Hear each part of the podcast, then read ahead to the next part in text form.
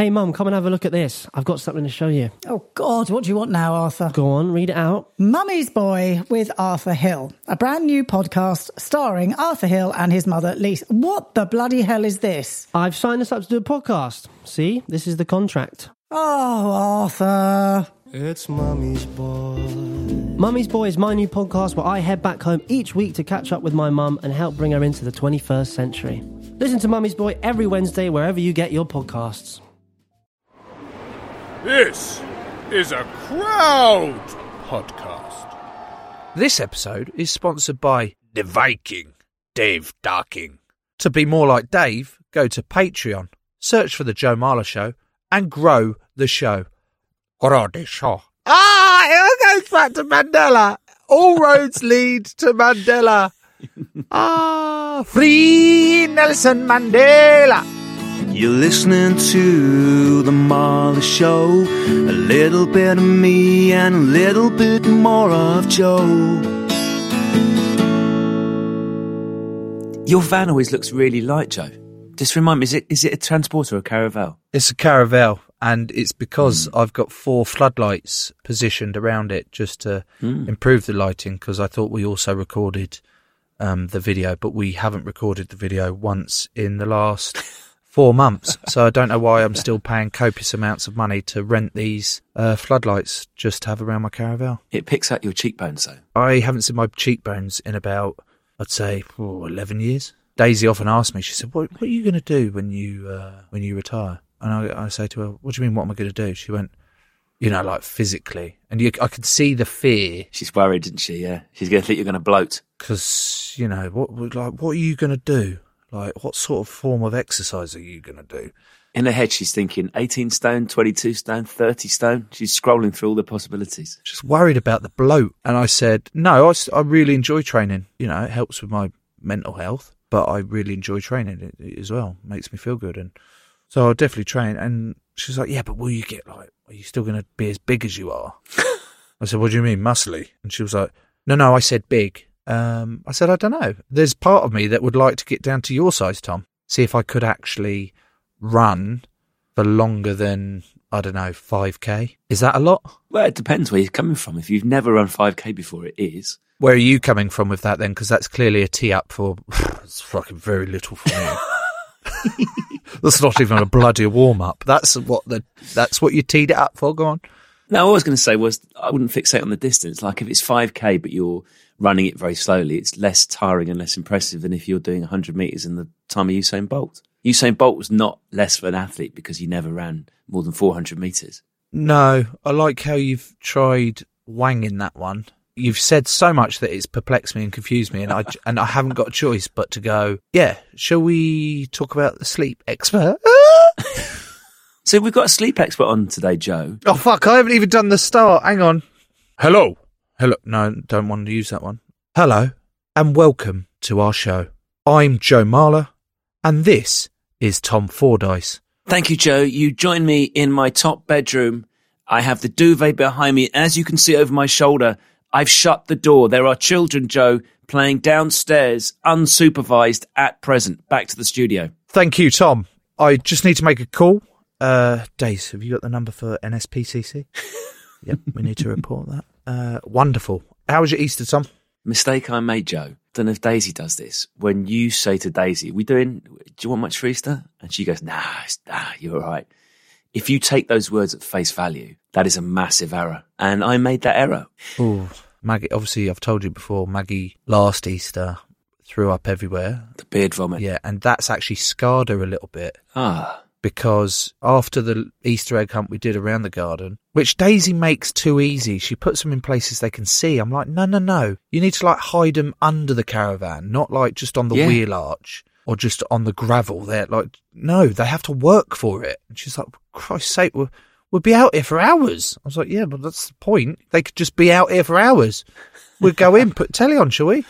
Um, so then we've sat down, divvying it all out on the table, and then Maggie was like, "I'm not going to eat this one because I, you could, I could see the panic in her face. She's like, I don't want to throw up in your beard anymore." And I'm like, ah, Maggie. "That is so kind and thoughtful. You don't want to projectile vomit all your chocolate in my beard this year." And I just thought, what a star! What an absolute star!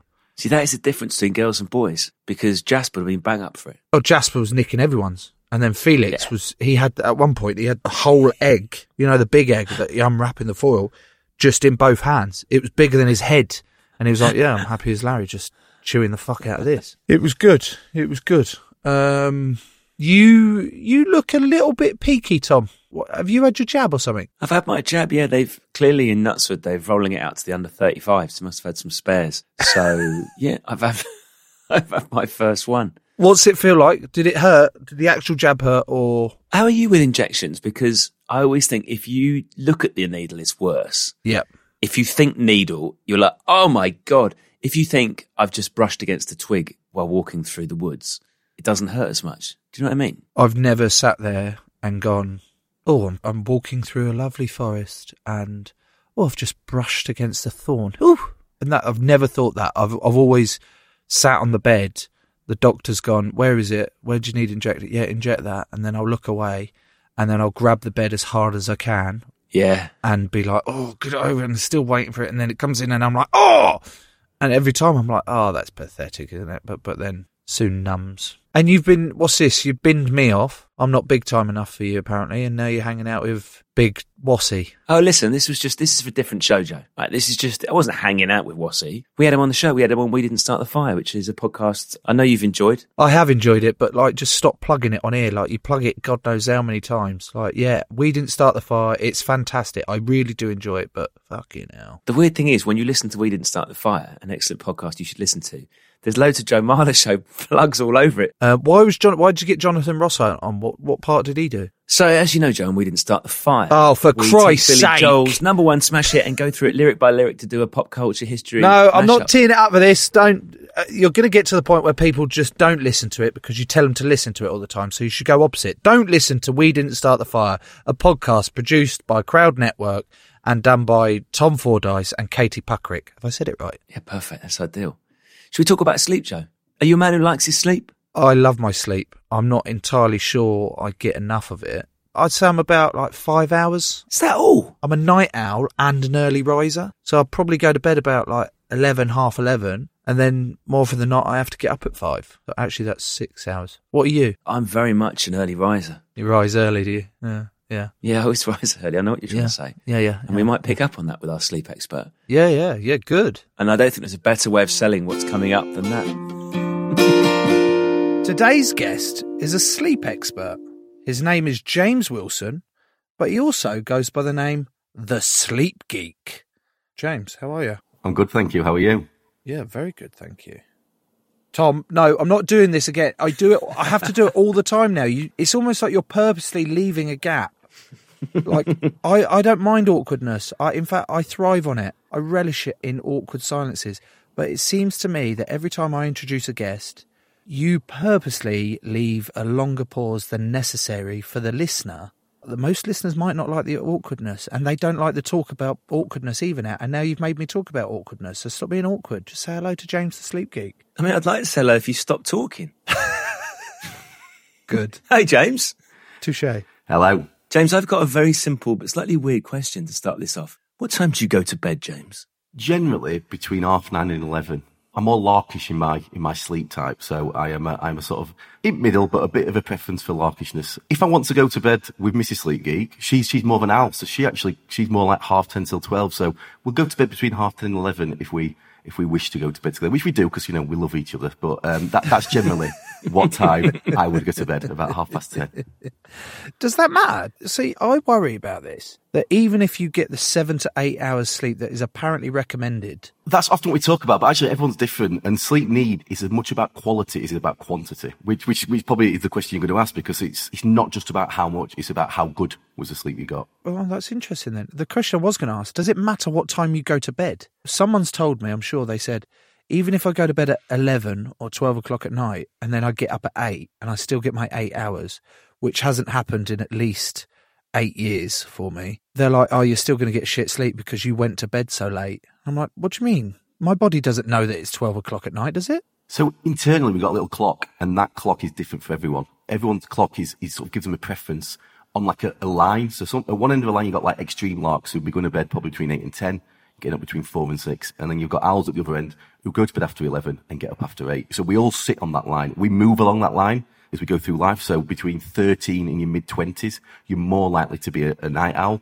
And getting to sleep at that 90 minute window of opportunity for you will lead you to falling asleep probably sooner and also having the impression that you've stayed asleep all night, although nobody sleeps through the night. Everybody wakes up during the night. But it is better for you to understand your sleep type. When I'm working with people on their poor sleep, we start with that. Who are you as a sleeper?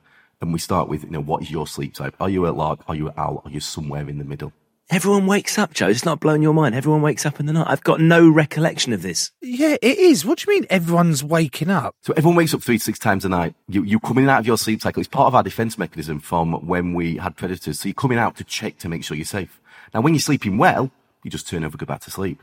When you're sleeping poorly, you start thinking, you know, about work, kids, relationships, that embarrassing thing you did five years ago that you think this is the time I'm going to, two o'clock in the morning is the time I'm going to think about my failure. That's the way we're designed. So good sleepers who sort of say, yeah, sleep through the night, they don't, they just don't remember waking. Poor sleepers, when we're sleeping poorly, we will wake up and we, we will remember it because our body kicks in, our sort of stress hormones start to function and we are at, at our most vulnerable during the night. When you sleep well, you don't remember waking those three to six times. When you sleep poorly, you might remember every single one to fall back to sleep or to ensure that you don't remember those wakenings, it's about dropping your heart rate. It's about being relaxed. It's about, you know, you're, you're at one with the world. You're, you're emotionally and physically secure. When you're like that, you're more likely to stay asleep or feel like you've stayed asleep. And, and if you do wake up, that's the state you're looking to get back into. Is it true, James? I read something ages ago which blew my mind, and that was that actually we didn't used to have one big long sleep during the night. So until the advent of artificial lighting. Obviously, some people had candles, but candles aren't a great way of staying awake. so, is it true that people used to drop off asleep pretty much a couple of hours after it got dark and then get about four hours kip and then have this really nice little interval in the middle of the night where you'd all naturally wake up? And apparently, Joe, you'd all just sit around, have a little chinwag middle of the night, and then you'd go, Right, I'm ready for the second sleep. Good night, everyone. And you'd have a second sleep. What? I want to live in that time. When was that time? Take me there. Yeah, I think it's during the Middle Ages. It happened, but it's that's more about the external environment than it is about our biology. You know, if we didn't have electricity, we, it's getting dark at four o'clock and getting light again at maybe eight o'clock. You're not designed to sleep for that long. So, so we used to do what you said. You know, we might fall asleep at five, six o'clock, have a couple of hours, have a wake up. You know, there weren't much to do. So, you know, we, we didn't have TV. We didn't have any devices. Couldn't, didn't even have books. All you could do was talk and, you know, the other thing. And, and that's what people did. I'm going to ask you the most obvious question and it may come across stupid. However, I am stupid, so that's why it comes across like that.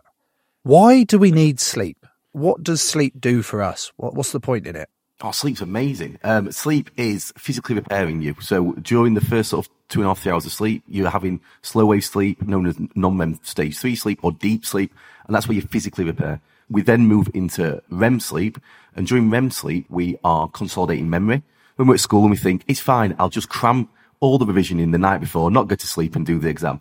That's pointless because sleep is the part of your day where you remember what's happened and you put things in the right category in your brain. And then I think the most important part of sleep is, is where we emotionally sort of consolidate. It's like an overnight counseling session. It's where we are working through what's happened during the day emotionally and putting those into the, the right place for us. This is why at the moment with COVID, where we're, we've got heightened stress levels, people are having things like more vivid dreams and people are having more disturbed sleep because that overnight counselling session is, is probably going on for a little bit longer. And it's that part of sleep, REM sleep, we are more likely to wake during REM sleep. And if we are sleeping poorly, it's that part of sleep we don't get.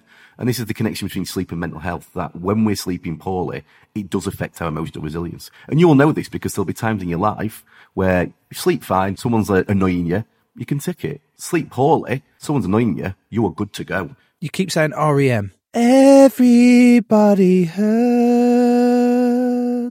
sometimes. Sometimes. What's the next bit? Take comfort with your friends. Everybody cries. REM, James, what does it actually mean apart from the band with the bald guy? Uh, rapid eye movement. So during that, that stage of sleep, your eyes are, are moving quite quickly. That's the stage where you generally remember your dreams, and you remember your dreams when you have woken quite close to dreaming. Tom, do you remember any of the best dreams you've had, or do you just not remember them? I can generally remember all my dreams. I have this weird thing, Joe, where when I wake up, the dream is really vivid. And then when I go back to bed that night, it's almost like I've left a little aroma, the dream on the pillow. And it's, as my head hits the pillow, some of the, the, the color and the detail of the previous night's dream comes back. Wow, that is cool. What about the time where, because I love, I do love sleeping and I could sleep on a bed of nails. I could just think, does that mean I'm sleep deprived? Someone who could sleep anywhere, does it usually mean that they're sleep deprived? I would, if someone says that to me, that's that's often the first question you ask. Is there any other symptoms that you might be sleep deprived? So if, if we're saying you could fall asleep at 11 o'clock in the morning, sat in a car, driving somewhere, that would suggest to me that there might be some sleep deprivation. So excessive daytime sleepiness. So something where, you know, you wouldn't normally fall asleep. You might, you might start watching Homes Under Hammer at half 10. If you fall asleep then, then, then that would be something we'd, we'd, we'd worry about. I think mostly because you, you should be your most alert and active at 10, 11 in the morning. So in terms of your body clock, which we talked about earlier, in terms of sleep type, you should be your most alert then. So when I'm working with people and we're trying to work out how much sleep do they need, we're looking at like how much good quality sleep do you need to feel alert and active at about 10, 11 in the morning. People a bit obsessed with tracking sleep and, you know, like getting really obsessed with, I need to have eight hours, 45 minutes and 13 seconds because otherwise my, my, my tracker tells me that I'm really bad. Actually, sleep's not really like that. It's more, you know, it's that combination of quality and quantity and it's a feeling. You can't make yourself fall asleep at half past 10. Nobody can. You can't fall asleep. But sleepy is a feeling and you need to understand what sleepy feels like. And you also need to understand what being awake feels like. And if you feel a bit lethargic at the time you should feel awake, then, then that's an indicator you've got a bit, you might have a bit of a sleep issue. Don't know if you've experienced this, but I often find myself late at night where I think I've fallen asleep, but then I think I'm awake and I'm not sure whether I'm awake or asleep. And then I, I always get this shadowy figure come across the room or someone's in the room or I've got this presence like almost like a ghost. And I'm not, I don't believe in ghosts and all that. So, you know, I'm very much a skeptic and stuff, but I get scared to death thinking that there's a burglar in the house and I can't get up. It's like I'm trapped, like the paralysis, sleep paralysis. That's what it feels like. But it's so vivid that I think someone is standing over the bed and I shit myself. And I'm like, I'm trying really hard to wake myself up, wake myself up, but I think I am awake. So, James, I'm asking for a little bit of clarity, really, on what the fuck is happening to me at, at night, or is there someone actually in my house? There's not someone in your house. That's the good news. Um, it, it is sleep paralysis. So during REM sleep, the one thing we've not talked about uh, during REM sleep is that we are actually paralyzed to stop us acting out our dreams. So when the paralysis switches off, but we're still asleep, that's sleepwalking.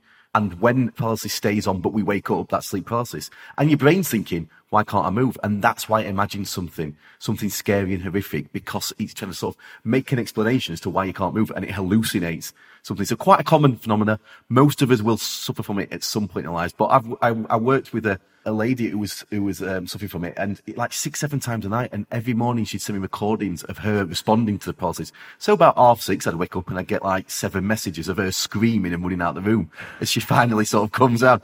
Not the best way to wake up, if I'm honest. Um, so th- these are known as parasomnias, whether it's sleepwalking, sleep talking, whether it's sexsomnia, whether it's Pardon? sleep eating, sorry, whether it's sorry, sorry, sorry, sorry. You can't speak at 100 miles an hour, drop in sexsomnia, and just not expect me to jump on that. Stop. Tell me more about sexsomnia. Well, sexsomnia is like sleepwalking, but rather than sleepwalking, you are trying to get a bit um, sexual during, during sleep. So it's quite an interesting one. I, I work a lot in organisations, and I was talking about sexsomnia, and a, a girl in the audience sort of like put her hand up and said, "Yeah, I've got that," and then kind of really vividly explained what she did to her boyfriend during sleep, and it were quite no, it were it were. It were 18 plus. It were pretty blue. Um, and you've never seen a room full of people's jaws drop at one while, while she's kind of like going into too much detail about what she did to her boyfriend. Um, so I would always say with sexsomnia, if, if you do suffer from it, know, I always say to people, drop me a line, but we, we, we don't always have to go into the, to the, to the brutal details what happens. But it's, it's, it's also, you know, it, we, can laugh about it, but it's also something that has happened where people have been accused of rape, have been convicted of rape because of it. So it's, it's, not, it's, it's really horrible for the people who suffer from it because they feel quite shameful and guilty. And I, I've, I've had other people when I've done a talk who will come up and have a chat about it. And, and that's what it feels. So it's one of those ones where it's, when you've got sleep problems, you feel quite lonely. It's quite a lonely thing. And sufferers of sex that's one of them because they do feel embarrassed. You know, you don't want to, you know, and they are worried because if it's a new partner and one of the first conversations I've got to have is, I do this. And, and some people can be a bit like judgy on that and be sort of, um, well, there must be something wrong with you. And, and it, all it is, is in your sleep, part of the brain is waking up and another part of the brain is not. And you get this sort of, this effect of sleepwalking, sleep talking. I had a lady who would carry her child around the house. I've had people who would shop during the night. Shop? How? Shop. So they go online and they'd order things on eBay. And she'd order things, she'd order things like a canoe cover, but she hadn't got a canoe. so you know, because like you know, you, uh, people think when I tell that story, oh yeah, Chinny reckon we've all we've all used that excuse, but it, you know, she she didn't she didn't want to do that. Her husband would hide the credit card, but she'd be trying to find it. If she hid the credit card, well, she knows where it is because she hid it. You know, I don't think we fully understand the process of dreaming. We don't understand the process of parasomnias. There's a lot of stuff around lucid dreaming and stuff like that. It's not something I know, I know too much about, but people are trying to control our dreams. And, and one of the sort of treatments for PTSD is dream completion therapy, which is a really sort of like interesting way of, so when people are having like horrific dreams based on a horrific experience, one of the sort of the, the treatment that's going to be more and more prominent is to actually help them finish those dreams and, and come to a conclusion which, which helps their recovery from the, the quite traumatic thing that they've, they've experienced. Joe, did you ever have nightmares as a kid? Do you still have nightmares? Yeah, I do still have nightmares. I obviously I spoke about it briefly on the cheesemonger episode that I would eat cheese before bed, copious amounts, not just because I have a very large appetite, but because I was also still trying to get all this casein and whey that's in the cheese and the zinc and the magnesium, whatever that is actually used to give you more vivid dreams. Or I'd take certain tablets to make me more vivid dreamer. Um, Acid. acid. I have looked into.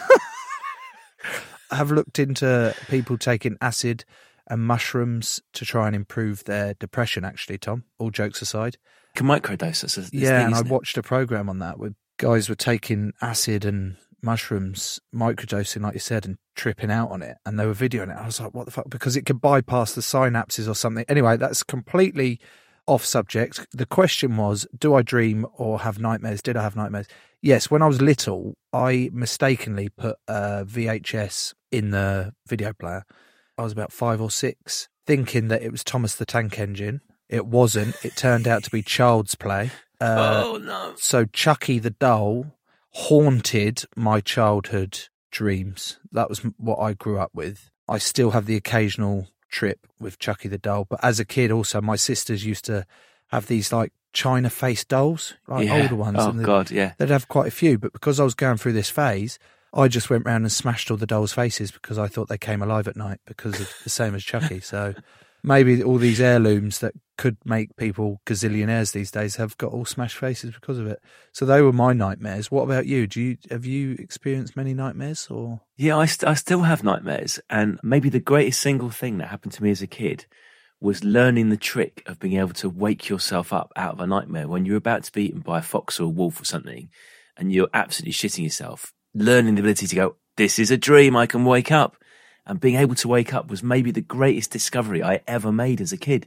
It was an absolute game changer. How did you do that? I don't know, James, what's going on there? Well, I I think it's probably the physiological response to the fear you've got, where actually you start coming out of sleep quite quickly because your body's like, oh my god, we are, it, it will be vivid, and your body will feel that. So often when we are in those like horrible running away from something, something's after us, something's attacking us, we'll wake up and your body learns that the best response to this, to stop this horrible thing happening, is to come out of sleep. In that process, you're telling yourself, I've, I've woke up here and I know what's happening. You have dreams that you remember, which is during REM sleep, but also during deep sleep, you can have something that looks like a dream. So in kids in particular, there's something called night terrors. Yeah. Night terrors are, are when maybe your eyes are wide open, you're screaming like a blood curdling scream. Like if you're in the room with someone going through a night terror, it, it looks like they're, they're possessed. And then if you ask me in the morning, like, what on earth were you doing? They're like, I don't know, about. Um, I was asleep. Like, what, what, what on earth were you doing? And they are quite common in kids. They're 80, 90% of kids suffer from that at some point, and they can be quite horrific. And, and so when we talk about sleepwalking, there are two sort of different types. There is sleepwalking where in REM sleep where you'll probably remember it and you're acting something out. And then there's the sort of same thing happens in deep sleep, but you don't remember. And again, I had a colleague who's a, who's a neurologist and he had a, worked with a lady who would drive during deep sleep and she wouldn't, she would not be able to remember it. And she would be Drive? fully clothed. She'd be eyes wide open. And neighbours would see her and say, Oh, uh, you were out last night, three o'clock in the morning. What are you doing? She can't remember it. She'd give him away for everything. And, and again, I would understand of, of why that's happening is, is not fully formed. This is the thing with sleep. We don't understand it in the same way we understand other things around well-being, like nutrition and exercise. It's a really magical world. And for her, it was time lock saves that saved her because she could put her car keys in that. Because again, like the lady with the credit card, She hides the keys. She, she knows where they are. The actual triggers and the reason people, there's genetics to it. So often if you've done that, your kids will do it or your, your parents have done it. But then there are triggers. So it's being stressed and anxious is probably the main one, but also something like temperature. So when kids have night terrors, often it's just that they're too warm. We have, we have a tendency to like really overheat our children when it comes to sleep. And, and that's a really big trigger. Alcohol, alcohol's a big trigger for sleepwalking and, and things like that. So you'll often read in the newspapers like someone's gone sleepwalking when they're on holiday and the, you've got temperature and you've got alcohol there. And they've maybe never slept well in their life before, but the external environment's created a, a set of uh, circumstances that, that triggers them and, and they've, they've wandered off and they've fallen off a balcony. And it's one of the really, really horrible things. Now, often you'll read the story and they'll have fallen 40 foot, but they've survived because obviously they're asleep. So when they hit the floor, they're quite relaxed you know, they do break every bone in the body, but they are quite relaxed when they do it. So it is, it can be something that generally you'll have had all your life if you suffer from it. It does happen, seems to happen more when we, when our hormones are changing. So when we're teenagers and then for women around the menstrual cycle, they'll, it'll happen more. And then when the, the menopause, it can happen more. But it's, it's a, I'd say it's definitely genetic. The one interesting thing about sleepwalkers that I meet, they have a tendency to sleep naked. I'm looking at company again and a, a girl in the audience like, yeah, I sleepwalk. I often end up in my neighbour's garden naked. Like, oh, right, is the, you take your clothes off as part of the sleepwalking. Oh, no, no, I sleep naked. All right, maybe, maybe don't do that then if you, if you don't want to give your neighbour a nice little treat as he wakes up in the morning.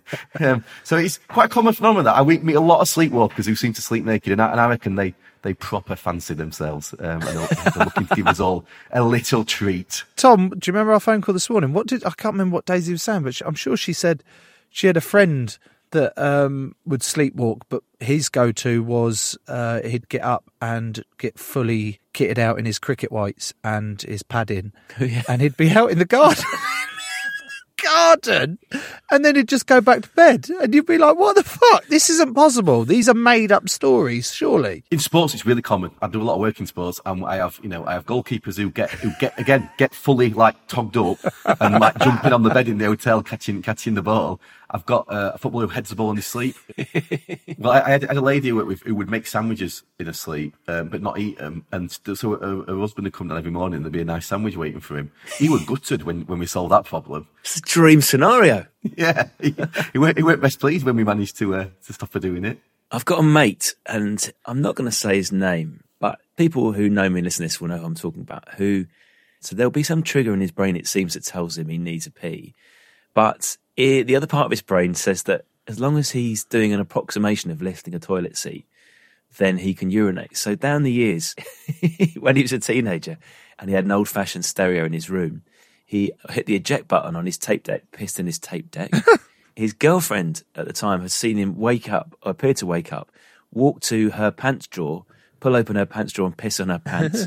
he, um, he's done the corner of the room a number of times, and on a stag do, he famously in the corridor, pissing in the corridor of the hotel, and then sort of woke up once the piss had finished and realised that he not only was he naked, that he didn't have his room key, but he couldn't remember which room he was in Oh no! and had to go down to reception naked, where the man at reception had seen it all happening on CCTV and just silently pushed a new key across to him. He's had a stinker. Is really common. I've, I've had people just having a wee downstairs. And actually, a mate of mine at school whose dad like, were like, what, what are you doing? "Oh, I'm having a wee, quite clearly.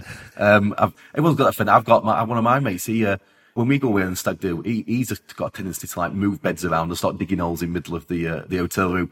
I once woke up to him with like him sort of looming over me with his hands halfway up my legs. And I'm hoping he was on his way up, not his way down when I caught him, but he were, he were, you're right there. Yeah, you're going to go back to sleep. I am, yeah. And, and he, he went back to sleep. But it, I think it's more common than we actually realise. And we, we do laugh about it. And it's, I think when I do any sort of media, when I've done TV programs, stuff like that, it's always a thing that we like focus on for sleep issues. But people aren't sleeping when it happens. And it is, there are things we can do, like I've described. It's sort of addressing what the actual trigger might be. Are we a bit stressed? Is it temperature? Is it caffeine? Is it alcohol? And can we start to minimise them triggers? And, and what often happens is when it's really bad. So the lady I was talking about who would walk around a house with a kid in her arms, she just didn't want to go to sleep because she didn't want to, you know, she didn't know where she'd end up with a kid. And she's going up and downstairs with him and she was worried. And she was actually looking to have another child. And, you know, one kid in your arms, that's quite easy. two kids. No, how, are you going to hold them both? It'd be, it'd be quite difficult. So, so with her, it was sort of, we were looking at her triggers where her, her husband snored and, and she got quite warm during the night and we just sort of reduced that, that temperature and we put a topper on that allowed you to set the temperature and that, that really helped. And she went from like six, seven times a night at its worst to once a month because it's not a thing you cure. It, it's there. It's part of you, but, but it's minimising, it's trying your best. And, and in the worst case scenarios, often you then go and see a neurologist and, and there are drug treatments that can, that can occur. If it's happening every single night, then it's worth trying to do something about it. We've obviously made quite light-hearted of uh, dreams and sleepwalking and all that sort of stuff, but there is a, there's a couple examples of darker tales, particularly in America, because I mean it always happens in America. Let's be honest, all the crazy stuff happens in America. And there's been a couple of cases where people have sleep killed, or there's been a couple of cases where they've managed to use it as a defense when it was actually not a legitimate defense and they've got off. But there's also sadder cases where someone has actually. Uh, there's a guy here who's called Scott Falater who is just stricken with guilt because he murdered his wife during his sleep. And What? that that that's scary as shit, isn't it? Because he ends he ends up stabbing her several times, waking up, and he has no recollection of doing it at all. And that's like, oh fuck, are we ever actually in control of ourselves during during our sleep? Like, like our mind must surely be taken over by our mind. I mean, that sounds stupid saying it out loud, but But, it, but you're right. It is, you know, during sleep, our brain is more active than it is during the day. It's got so much to do. It's really, really busy. So that's why we need it. You know, the, the first question you ask is why do we need sleep? It's because it's got lots and lots of work to do to help us recover. It, it's the biggest tool for physical and emotional recovery. And I think in those cases, generally, if, if you're using sort of a, a parasomnia as defense, you, you, you've got to have done it before. It can't be your first time that you've done it. And, and there are, no, there are experts who, that, that's their job to go mm-hmm. around the world to work out whether these people have sort of suffered a, a parasomnia episode or whether it's a calculated attempt to avoid avoid a crime that's been committed. So we'll talk about insomnia and Rotherham's top shagger in a moment. But first, we've got to do the ads. The Zimmerman, that's Philip Han Zimmer, would like Joe to bring back his X Factor voice to introduce the adverts. Joe, would you mind? This is for you, Philip Hans Zimmer. The adverts come now. The adverts are coming. Here come the adverts. Right, this week's official sponsors, all bankrolling the show on Patreon, include Return after Mac. Mackenzie Remington, he's not dead. James Dean, Benners, the poorly nicknamed Peter Bennett. the swindler, Joss Swindles, On my first whistle, Tom Anderson. President Christopher Bartlett. That's bad. President Christopher Bartlett. Superskin, Matthew Ruskin, also known as Foreskin. bad joke, bad, bad. Lord Southworth, Dave Southworth. and the joystick, Ben Joyce. To be more like Ben, Dave, Matthew, Christopher, Tom, Joss, Peter, James, and Mac, get the Patreon app, search for The Joe Marler Show, and grow the show.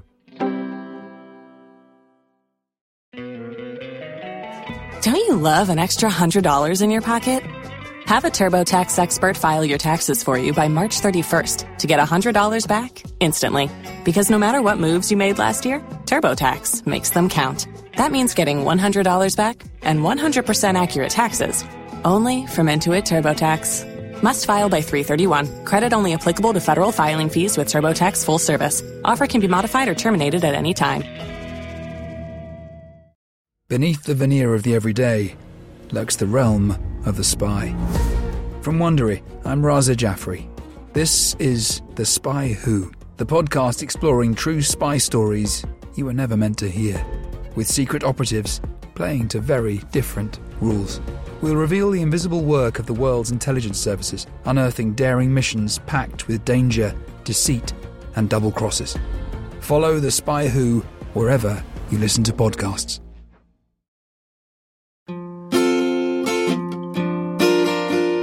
What about the opposite of sleep, James? So I think Joe is probably a good sleeper. I'm usually a decent sleeper, but I'm absolutely fascinated and I think horrified as well by not only the idea of insomnia, but the torture. Proper insomnia is torture, isn't it? It is, and I, so I, I do this job because I'm a poor sleeper. I'm genetically a poor sleeper. My mum was a poor sleeper. My grandpa was a poor sleeper, and I had those sort of in my in my teenage years, in particular, in my early twenties, those those like two thousand nights for night after night. That that that loneliness of insomnia, that that fear, the adrenaline you can taste. For me, the issue was that my family made beds and mattresses and sold beds and mattresses. So I were I were no, I was from a third a third generation mattress and bed person, and I couldn't sleep, and that's not a good advert, is it? What? Because Would you buy a mattress off a man who can't sleep?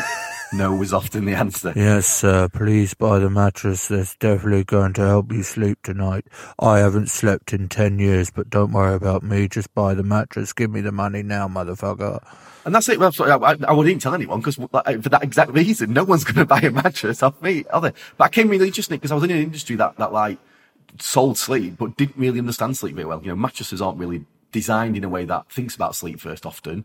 Like I worked around sleep experts and they're often quite patronizing. They'll be like, well, here's the eight things you need to do. Oh, I've done them, but I can't sleep. Yeah, but you can't do them right because I'm a doctor and you're not. So it must be you as the problem, not me. And there's this sort of often sleep's approached like nutrition and exercise. Like you can force it. You can, you can make yourself better at it. And any poor sleeper will tell you the harder you try to sleep, the, the worse it gets. So I, you know, I, I experienced that in my, um, in my sort of teenage years, in my, in, in my early twenties. And I trained as a practitioner and part of it was for me to get better. And I think the one thing I've, I've realized I am, I am who I am. I, I don't always sleep well, but I, I know generally why I haven't. You know, if I have a cup of overnight I had a cup of tea at about seven o'clock. And at four o'clock the next morning, I woke up and thought, I shouldn't have had that cup of tea. That for me, that's too late. But sometimes I do, you know, it's, life is, is to be lived. You have to be a little bit rock and roll. You have to have a cup of tea at seven o'clock sometimes. that's what you have to do. Whoa, you steady on. You go, you're steady. um, insomnia is a horrible, horrible experience. And, and one of the, the issues is that where we go for support within our health system, general medical degrees include about an hour and a half of sleep training. So something that we all do, something that we will die without, you can live longer without food than you can without sleep. Something that is fundamental Really? to us living. What? You can last about nine days without sleep. You can last about 19 without food. Nine days. And we know this because there's a, there's a family um, with a genetic disorder called fatal familial insomnia. They have a, a genetic mutation which means that they, they die from lack of sleep. And so during the last six months of their life, they go through sort of like an, an Alzheimer's dementia type condition very quickly. And at the end of that, they just don't go to sleep and, and the body ends up shutting down. So when you ask, why do we need sleep? Because if we didn't get it, nine days later, we'd be dead. Right. So you're saying I can't live without sleep? It's like saying you can live without breathing. It's that fundamental. It's food, water, air, and sleep. They're the four things that we need. But to get help around sleep is incredibly difficult often. Incredibly difficult. And that's, that's, that's, so when you are a poor sleeper, you do feel lonely. You feel lost and you'll go to your GP and often they'll look at other things. So they'll look at, have you got a deficiency in something like vitamin D, vitamin B? Have you got, have you got deficiencies in iron? Have you got chronic fatigue syndrome? Have you got ME? And, and actually they don't often look at sleep issues. There's sleep disorders like sleep apnea, which is a breathing disorder. There's things like restless leg syndrome, but there is, for most of us, is poor sleep. But also that type of chronic insomnia is different to kind of sleeping poorly. I don't think unless you've had re- periods of sustained periods of poor sleep, you don't really understand what that feels like to drag yourself out of bed. But the one thing for poor sleepers to remember and insomniacs to remember is there might be rubbish at sleeping, but they are world class at being tired. So what we do as poor sleepers, we'll tell ourselves at two o'clock in the morning, oh, I'm going to be awful tomorrow. But those people get through it. They always get through it. They always do. So it's sort of changing your mindset. For me, I know that I'm a poor sleeper and I will have periods of poor sleep, but I always get through it. So I'm all right. And the actual best thing for good night's sleep tonight is a bad night last night because sleep is a drive. So the system that creates sleep, from the moment you wake up to the moment you fall asleep, you are getting sleepier. But this is why we fall asleep at, silly times. This is why, you know, you'll be, you'll be sat watching Homes Under the Hammer at half nine in the morning, you fall asleep, or you're in a car and you fall asleep, you know, th- because your body needs it. So as soon as you give it the conditions it needs to sleep, dropping heart rate, dropping core temperature, it'll, it'll find sleep. It'll, it'll try and get it. Why do I nod off, say about six o'clock, and I have about 20, 30 minutes nap in front of the TV with the kids or something, and I've nodded off, but then I wake up and then I can't sleep. I've only had 20 minutes and then I can't get to sleep. Why does having that nap cure my tiredness? it does it reduces that sleep pressure so if you think about it like that pressure is like a bottle of pop you have a little nap it releases the pressure a little bit Shh. so you end up like not being as sleepy at night time so naps are often used as an energy boost they're great for productivity but for some people they can pinch nighttime sleep so if we're napping generally nap before 2 p.m less likely to cause a problem for about 30 minutes because you, you're then not going to deep sleep. And some people nap and they say, don't they? Oh, I can't nap. I feel so groggy when I wake up from a nap. They're just doing it for the wrong amount of time. 'Cause if you nap for between 30 minutes and an hour and a half, you're probably going to wake up in deep sleep. So, so, but I'd also argue if you're napping for more than an hour and a half, that's not a nap, that's a sleep. And, and again, this is a problem I come across quite a lot where I had a lady I was talking to in an organization and she was like, I, I can't stand why I can't fall asleep at 11 o'clock, James. I can't stand it. All right, well, take me through what you do from when you get home from work. Well, I get in, I put my pajamas on, I go to bed at half past five and I'll, I sleep till half past nine. then I have my tea and then I go back to bed at half past 10 and I can't get to sleep and I don't know why. And then I fall asleep at two and I wake up at six. I don't know why. And it's like, well, that's because you just had that massive, what you call a nap at the wrong time. So it's, it's, it's quite interesting with what we, what we describe a nap as. And naps can be really useful. I work with shift workers. I work with sports people. They work for both those audiences, for some of both those audiences. So the perfect nap time you're saying is between 20 minutes and an hour. Well, the research actually shows the perfect nap time is 10 minutes. 10 minutes? Um, between sort of 10 minutes and 30 minutes for that energy boost. If you want to have a, something a bit longer, try and aim for more than an hour and a half. In between those two times, if you wake up between 30 minutes and an hour and a half, you're likely to wake up feeling pretty awful. In a, in our scheduling when we'd go away in England camps, I mean, this is how regimented some things are sometimes. After lunch, there'd be a specific nap time, and it would be recommended that we have a coffee, even an espresso, usually espresso, double espresso, and then get into bed and nap for about half an hour. And, and I was like, what do you mean have a coffee and then go for a nap? And they would say, yeah, because it's brilliant. That's the sort of perfect time for then the coffee to then kick in. So it doesn't kick in straight away. You can get your head down, get some rest. You can do the learnings of the session we've just done. You can do the physical um, response to the training session we've just done as well. And then you're alert to then go again for the afternoon session. Does that make sense? It does. It does in theory. So what, what, what you described is known as a nappuccino. So you're, you're having. nice. you're It's got a name. I like it. A Nappuccino. Yes. Yeah. So, it, but the, but the issue with it is, uh, working sport gets quite a lot where it, not everyone needs a nap at that time, and some people don't. And actually, so the people who didn't need a nap, what what you're giving them is a shot of caffeine that probably at some point in the next sort of couple of hours they're going to have a bit of a crash after it, and it, it hasn't done the thing it needs to do because working in sport, you know that it's often like here's X, Y, and Z. If you do these three things, you're going to get this out, this thing happen. And sleep doesn't work like that. Sleep doesn't meet. So when I when I've worked in, in sport, I did a, a first of all measured sleep intervention in football with Rotherham United, and at first, just they all started competing. Like, oh, James, I've had 16 hours sleep. I'm, I'm winning. Well, no, you've had too much. That's cute. Hang on. You can have too much sleep. Oh, yeah, you can definitely have too much What sleep. d- does having too much sleep hinder you as much as having not enough sleep? Yeah, in exactly the same way. So, so your body is in, in a sleep mode when you're asleep. So all your major organs are in sleep mode. You put your body into that sleep mode for too long. And actually the worse than too little or too much is actually massive variations. So the, so if you have massive variations in sleep, that will affect those major organs because if for most of the week you're having six and a half hours sleep and then at the weekend you're lying in 10, 11 hours, well, your body has lots to do during sleep and it's done it in six and a half hours. And then you give it an extra sort of four hours sleep. That, that's poor quality sleep. It's done its jobs. You, but your body's still in that, that sleep mode. So your major organs are still in that sleep mode. So you're putting them into sleep mode for too long. It's harder to get going. So often at the weekend, you'll find you have more sleep, but feel more lethargic. And that's why, because your body doesn't need more sleep. It needs consistent sleep to, to operate efficiently. Why? I've got a no- I've got a note on my notes. Funnily enough, um, that says ask James about Rotherham's top shagger. So, um, is this sleep related or James related? I don't care. I need to know.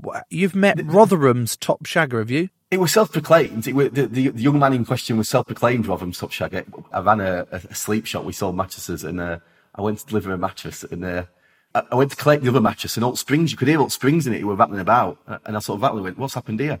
He looked at me and went, Rotherham's top shagger. so there you go. That's how you know. If you can break all your springs in your bed, it makes you a top shagger. I suspect from the vibe he weren't, to be honest. I, I, I weren't getting that vibe off him, but, and it is like, because selling sleep products, sometimes that you have some very strange experiences. You know, I sold a lot, lot of red uh, silk bedding to addresses in Earl- Earl's Court at one point. Um, well, I'm not going to suggest what, what the, what the jobs of the, the people buying that bedding might have been, but I think, I think well, I'll probably silk bedding to prostitutes. I used to have a flat in Earls Court. Just saying, they're my favourite type of sheets. You bought a lot of them, Joe, were you? We had lots of bedrooms. But it's quite an intimate thing, sleeping. It's quite intimate. So people do sort of share with you. I, I work with a, a lady who was going through the menopause and her husband had sleep apnea. And they hadn't, they hadn't been getting on. She's like, he's annoying. I hate him. Um, he's sleeping in another room. I hate him. And we, and we, sort of, we went through a process of kind of like getting him sleeping better. And she, she sent me an email to tell me like, well, it's like weird. I, it used to be a knobhead, but now I love him. Um, they're, still, they're sleeping better. So, you know, that makes your, your relationship better. But then she graphically told me how the sex life had massively improved since. You're like, please no. You can't unread that though, can you? This is what you're doing. You're helping the people in the things that really matter the most to them. Well, it is, and that is that is the best thing about my job. I, I get to help people um, sleep better, have better relationships, perform better in the jobs, be better parents, um, and obviously at times have better sex. So you know, it's a, it's all it's all a win. On that subject, James, what's the story? Morning Glory. Good, good. Always lowering the tone. Why am I getting morning glory? Why why do I get morning glory? I think it's around sort of testosterone levels at that time in the morning. And it might be the dreams that you're having that you've not quite remembered. In sport, and, and men in particular, sportsmen in particular, are, fascinated around the world of sleep and sex. So I, I get asked lots of questions. My favourite one is always, can I masturbate before, before a match? Can I masturbate before bed?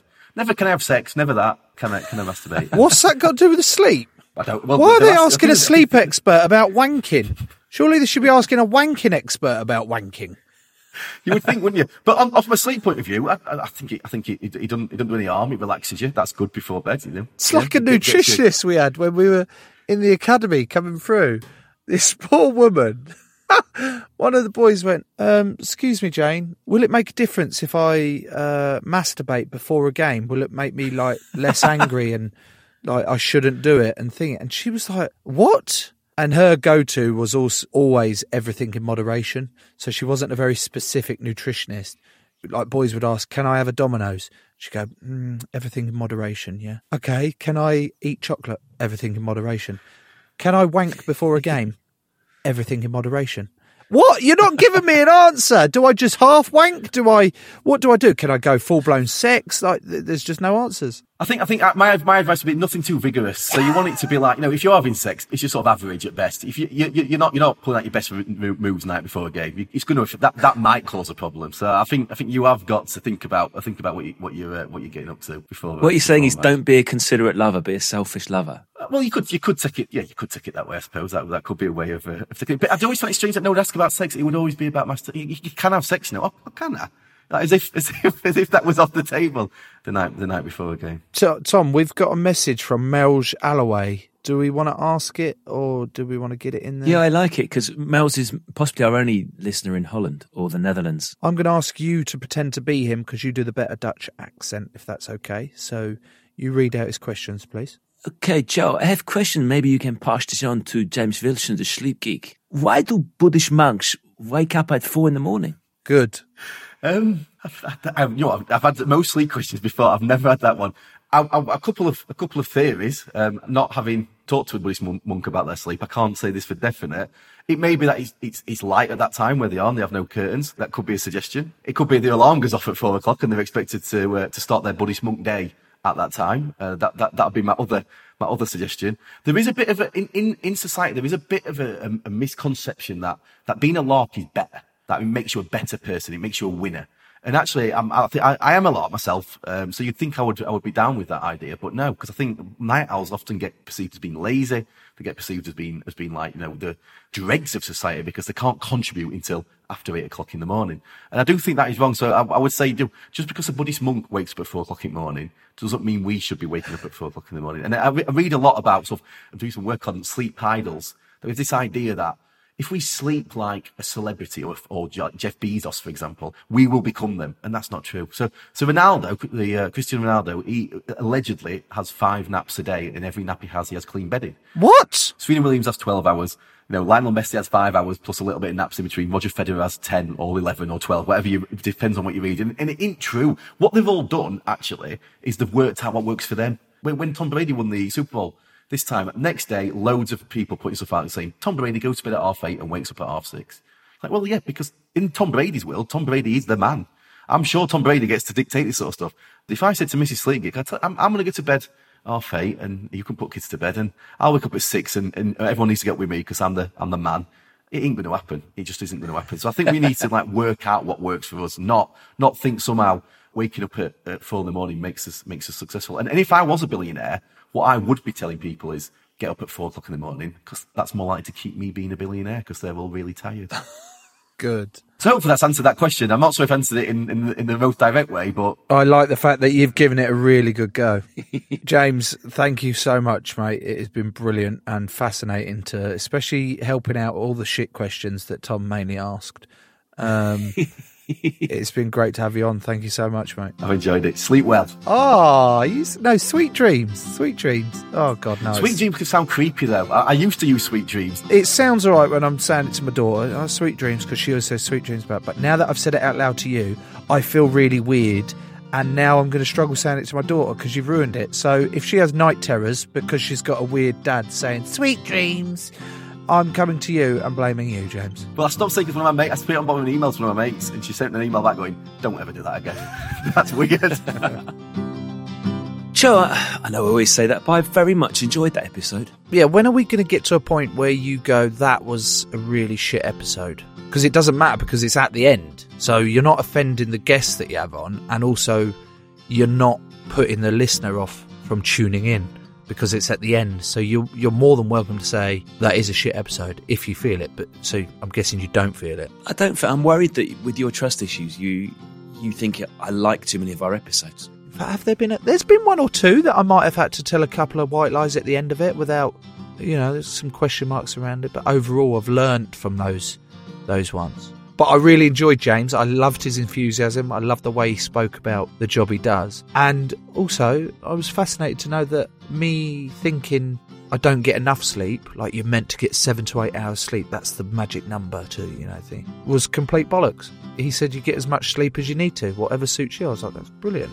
I feel a bit better about myself doing that. Well, that's good. And if you've enjoyed it as much as Joe and I, you want to support the show, search for Joe Marler Show on Patreon. If you want another podcast to listen to, search for Murder in House 2. It's a 10 part series about the Haditha massacre in Iraq, where 24 innocent civilians were killed, many of them women and children. It's a podcast that took 15 years to make, and it takes you inside the most expensive criminal investigation in the history of the US military. Go listen to it. It's called Murder in House 2. Who's on our next episode then? And I, I will always love you. We're meeting Kevin Costner next week. One week soon. In the interim, Joe, we have a bodyguard. Good. Yeah, I've always wanted to meet Big Kev. Cheers. Crowd Network, a place where you belong.